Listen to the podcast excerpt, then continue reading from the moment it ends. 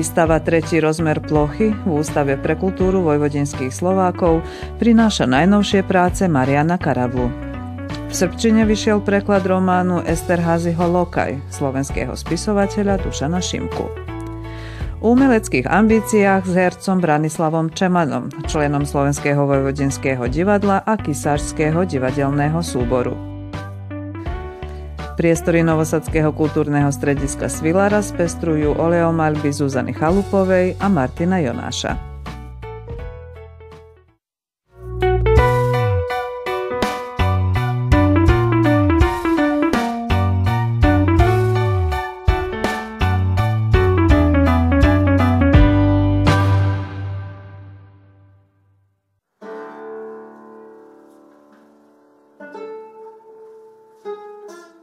Vernisážou výstavy Tretí rozmer plochy, ktorú hudobne zošľachtila gitaristka Anna Havranová, 15. samostatnou, prvou v Ústave pre kultúru, sa akademický maliar Marian Karavla po expresívnej geometrii v maliarských začiatkoch predstavil geometrickou abstrakciou.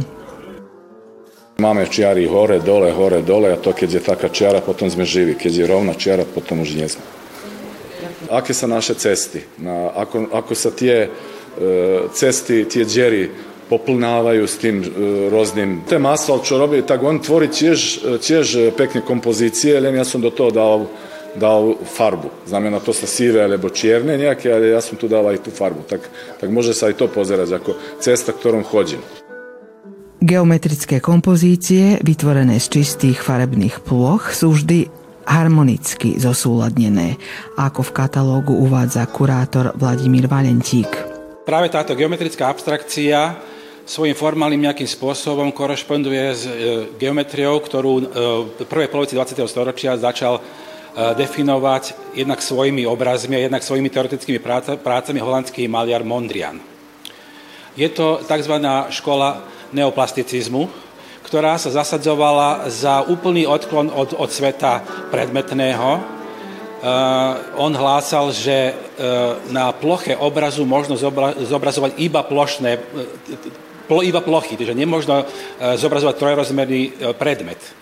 Takže on sa toho veľmi dôsledne držal a svoje obrazy, tak a podobne ako aj Marian, zredukoval na tri základné farby, ako to je v tomto prípade modrá, žltá a červená.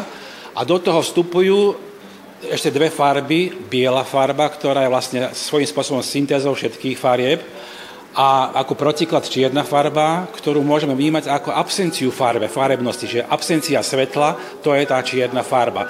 A u Mariana Karalutia tá biela farba a čierna farba sú vlastne e, rámce, ktoré určujú ten priestor tých žltých, červených a modrých ploch. Čiže v tomto zmysle som videl tú nadväznosť na, na tú školu Mondrianov. Samozrejme, Marian tvorí 100 rokov neskôršie. Doba je úplne iná, kontext je iný a Marian nachádza svoj vlastný priestor v tomto, e, e, v tomto smere vytvorené umenie, ktorý sa môže zdať niekedy, že je obmedzený, lebo tento, tento geometrický, táto geometrická abstrakcia má veľmi prísne pravidlá, veľmi obmedzený e, vokabulár a, a nástroje, ktoré využíva. A napriek tomu aj po 100 rokoch je tento geometrický smer stále živý čo dokazuje aj táto výstava. Na obrazoch Mariana Karavlu sa stretáme vlastne so skutočným pôsobením jednotlivých farieb a čistými výsledkami ich súladu a konfrontácie v rôznych polohách. Tak farebnosť dokáže nám vytvoriť pocit priestorovosti. Môže aj to, môže byť aj, aj rozhovor medzi farbami, medzi, medzi, medzi tónmi, lebo uh, to je ten americký štýl, ktorý niekedy sa prejavoval, volá sa hard age, uh, to je znamená farba, ktorá nemá hranicu, ide jedna popri druhej. Znamená tá medzi je voľaká nejaká ako by som povedal, uh, pastelná variácia medzi ním, ním to, nego má ostrie, ostrie hranice. Táto geometria vlastne sa e, vzdialuje od znázorňovania toho konkrétneho života. Ju nezaujímajú ani emócie autora, ani emócie toho, kto vníma tieto obrazy, ale pátra po tých prapríčinách, po, po tých zákonitostiach, z ktorých potom náš reálny svet vyplýva. Takže e, my môžeme na základe týchto obrazov e, vnímať svet, vysvetľovať si javy, ktoré sú, ale obrazy sa snažia artikulovať to, čo je za tým všetkým, z čoho sa celý tento náš svet rodí. To je tá harmonická e, geometria, tá harmónia, ktorá občas môže pôsobiť aj meditatívne a myslím, že u Mariana vlastne bol ten odklon aj z tej, vznikol z tej potreby vzdialiť sa od doby, ktorá je príliš rušná, príliš dynamická, príliš chaotická, príliš ničivá a vytvoriť svet, ktorý nám ponúkne nejakú nádej. A tá nádej, to je tá, tá harmonie, to je tá istota, ktorú tieto obrazy ponúkajú.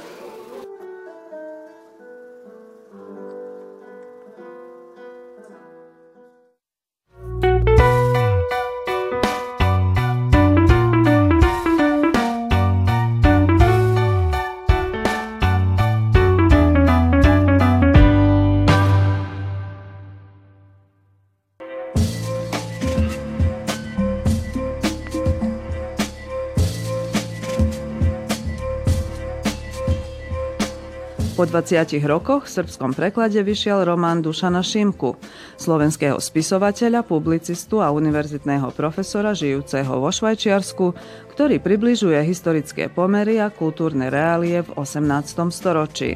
Na konkrétnych ľudských osudoch zamestnancov na dvore kniežaťa Esterházyho Šimko vykresľuje príbeh o emancipácii.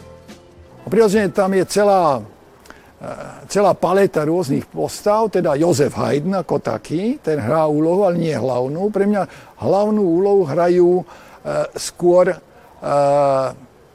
v prvej rade intendant, to je židovský lokaj, ktorý sa usilovnosťou vypracoval na operného intendanта, a potom speváčky.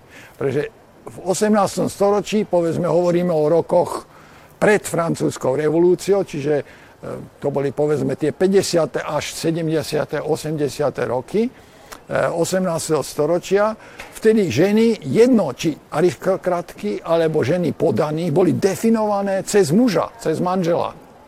Ale nie cez vlastný výkon, by som povedal, ale vlastný talent, vlastnú osobnosť. Ale speváčky boli v inej situácii. Väčšinou to boli talianky, sem tam rakúšačky a tie prišli z Talianska, boli naverbované, výborne zaplatené väčšinou, aby pracovali vo Fertöde v opere.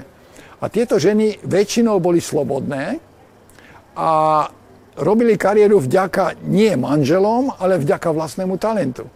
To boli situácie, ktoré sú premoderné. Hej? Ale oni, ako sa chovali, boli vlastne moderní.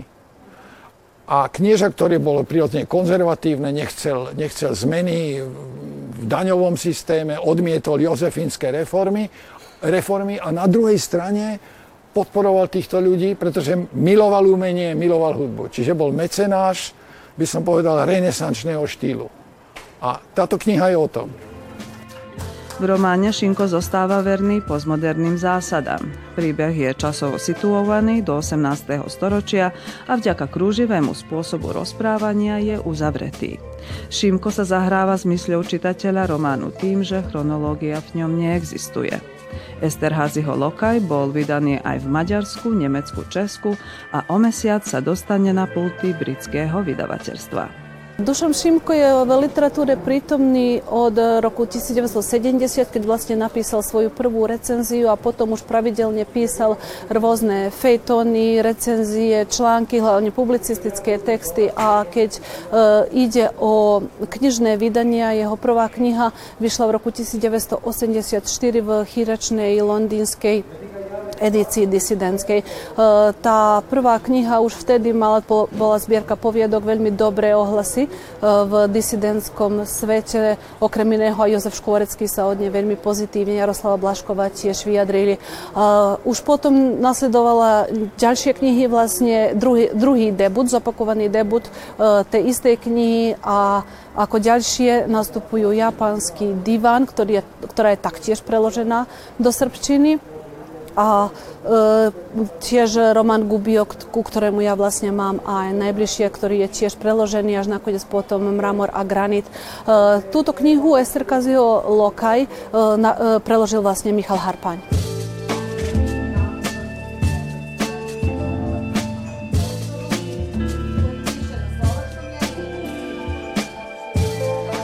Romány a knihy Dušana Šimku sú aj čitateľsky veľmi pútavé a zaujímavé.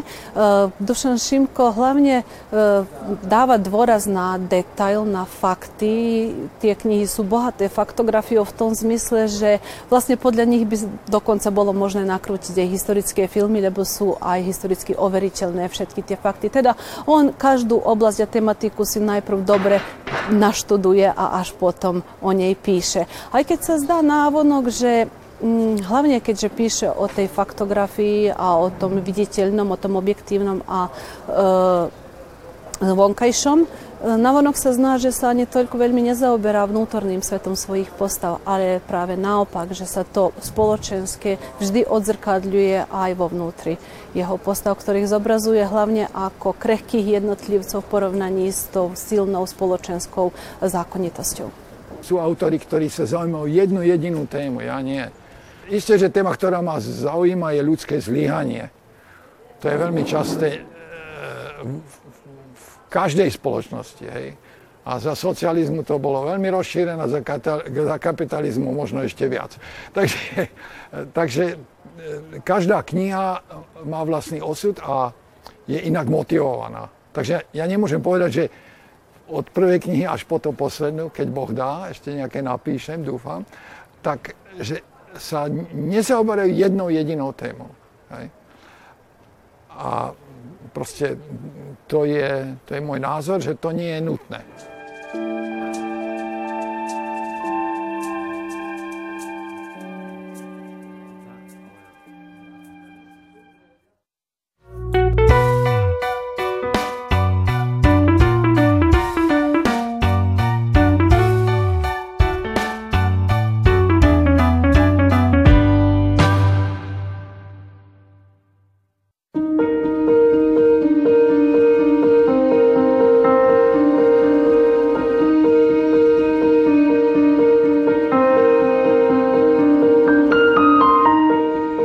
Naproti svojmu mladému veku stal sa rešpektovaným hercom, ktorý svoje nasadenie a hereckú vyzretosť potvrdzuje stvárňovaním rozmanitých postav, hlavne na doskách Slovenského vojvodinského divadla a doma v Kisáči. S herectvom začal v mladom veku a do diváckého povedomia sa výraznejšie zapísal úlohou v predstavení Hugo Karas.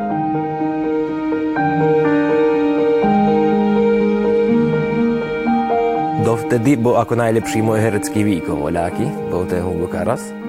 A tedy som sa rozhodol, že vlastne nebudem robiť, e, sa zaoberať paralelne aj hudbou, aj výtvarníctvom, aj herectvom, ale že sa koncentrujem na herectvo.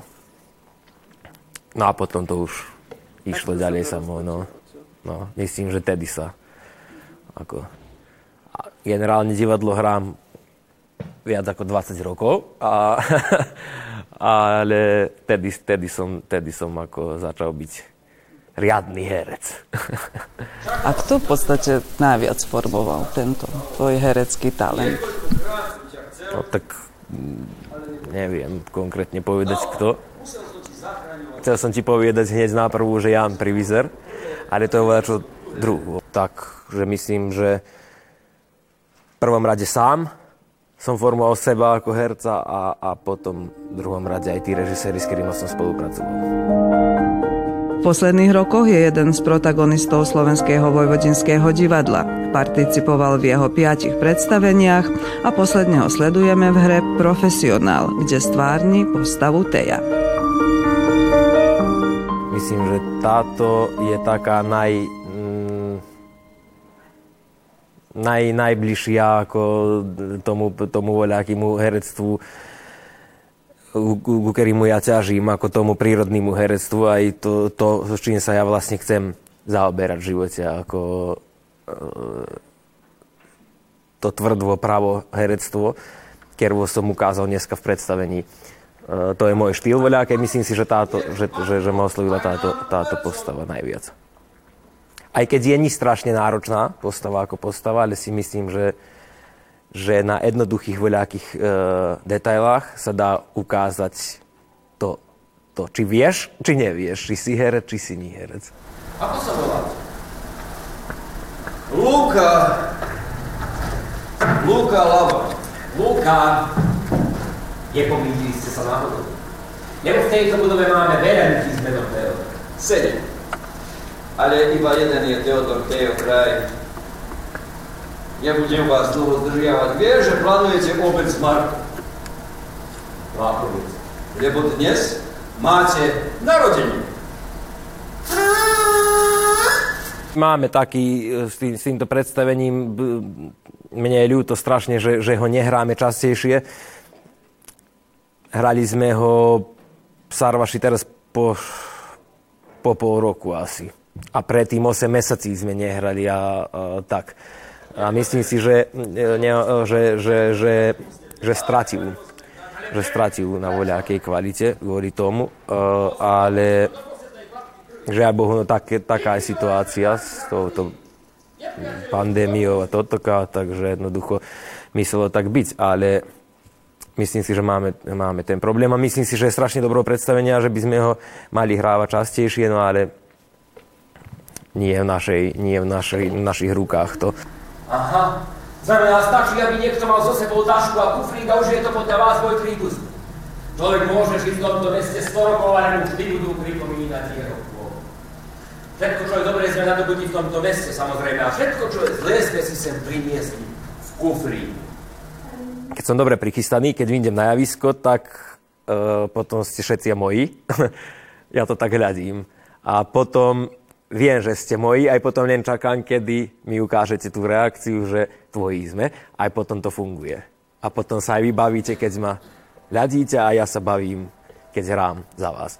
A vtedy sa to stáva. Potom viem, že som dobrý herec, keď sa mi to stane. Ako, ale to sa nestane na veky, niekedy sú aj technické problémy, aj neviem, aj, aj, de, aj dekoncentrácia, aj veľa, veľa vecí na to vplýva. No.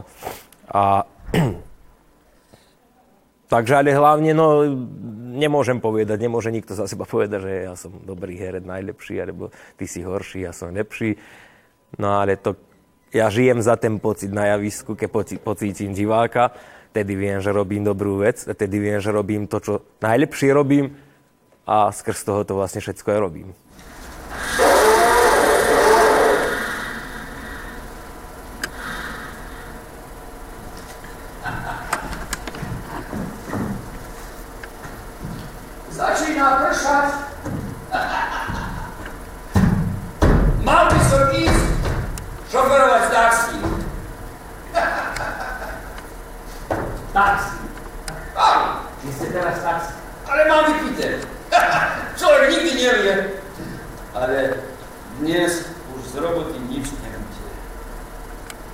Posledných, čo ja viem, v poslednom čase som, som sa začal zaoberať trocha aj filmovým herectvom.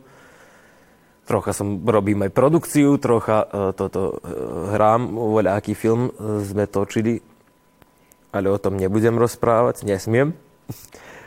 A potom voľa, ako sa to v jednom momente naraz sa mi otvorili voľa dvere. A zrazu teraz už mám tak zo pár zo pár týchto postavov som dostal v takých srbských seriálach, také menšie postavy. A tak zbadám, keď, to, keď, to, keď sa to zrealizuje, keď to budeme hľadiť na malých obrazovkách, ako to vyzerá, ako im to vyzerá, či ma zavolajú ďalej, či nie. A myslím si, že ide v dobrom smere. Nevieš, kto som?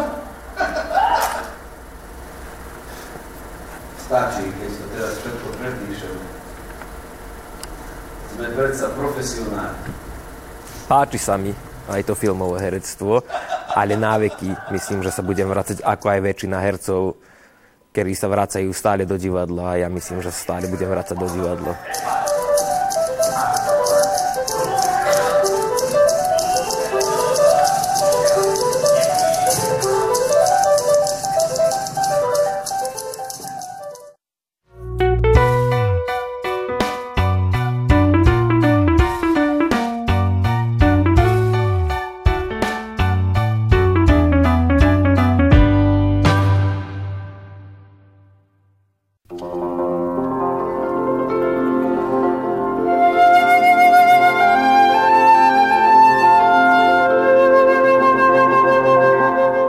Návštevníci Novosadského kultúrneho strediska Svilara mohli obdivovať umenie dvoch kovačických inzitných velikánov, Zuzany Chalupovej a Martina Jonáša, ktorí začali maľovať bez akéhokoľvek poznania akademických výtvarných výrazov a kompozičných prvkov. Maľovali čistým srdcom a vďaka prírodzenému talentu podarilo sa im získať pozornosť výtvarného obecenstva a kritiky. Dvaja maliari svetového mena výrazne posunuli vývinovú niť kovačickej inzitnej maliarskej tvorby a výstavou pod názvom Z dvoch úhlov im zdávajú hold.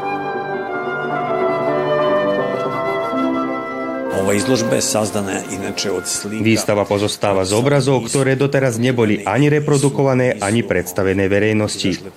Môžeme sa pochváliť, že sme priniesli jednu Jonášovú olejovú maľbu z Verony, ktorú namaľoval roku 1966. Predsa toto nie je úplná expozícia. Vystavené práce sú súčasťou väčšej zbierky, ktorá má ešte 20 originálnych olejomalieb a s nimi aj značný počet grafík a drevorezieb. Žiaľ Bohu, boli sme obmedzení výstavným priestorom Novosadskej svilery. Impulzom k výstave bolo aj vydanie knihy.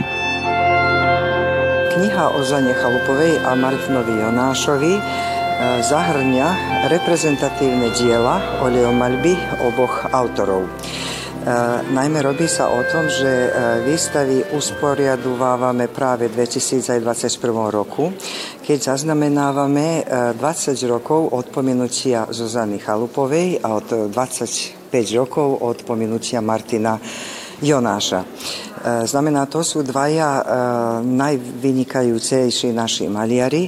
Maliari, ktorí vlastne otvorili cestu všetkým ostatným maliarom. Maliari, ktorí e, dostali najväčšie uznania svetovej verejnosti umeleckej a taktiež, ktorí um, majú svoj rozpoznateľný rukopis, majú svoj umelecký výtvarný uh, výkon taký, že ich uh, umelecké poetiky uh, sú uh, rozpoznateľné uh, aj neopakovateľné v celom svete.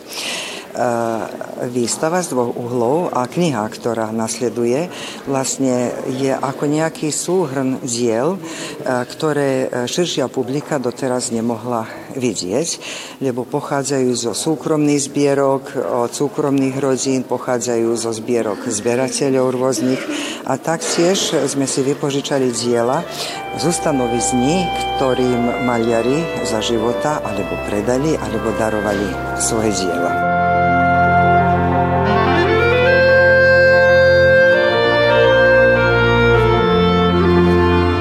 Hovoríme o Zuzane Cholpovej a Martinovi Jonášovi, môžeme povedať iba to, že spoločné im je, e, že sú insitní maliari.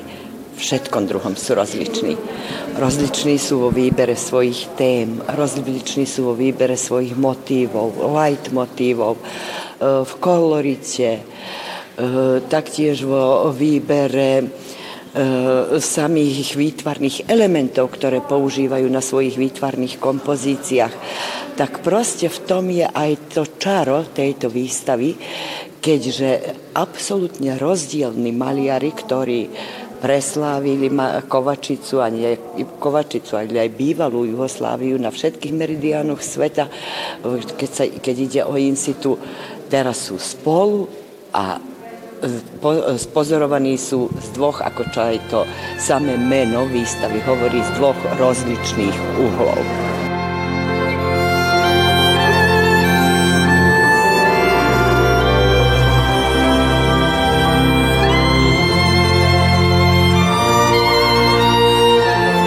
Iz dva ugla gledana ova izložba ak by som pozoroval výstavu z dvoch uhlov, najprv by som sa zmienil o Jonášovi, lebo ho považujem za originálnejšieho maliara, ako to bola Zuzana. On bol ozajstným filozofom insitného umenia. Namaľoval okolo 3000 obrazov, na ktorých sú podobné motívy, ale on ich vždy inak zaradil, čo obrazu dávalo iný filozofický a umelecký rozmer. Na strane druhej Zuzana opakovala svoje motívy, ale jej obrazy zarezonovali detskou úprimnosťou. Maľovaním detí celého sveta sa dopracovala k titulu veľvyslankyne Detského fondu Spojených národov.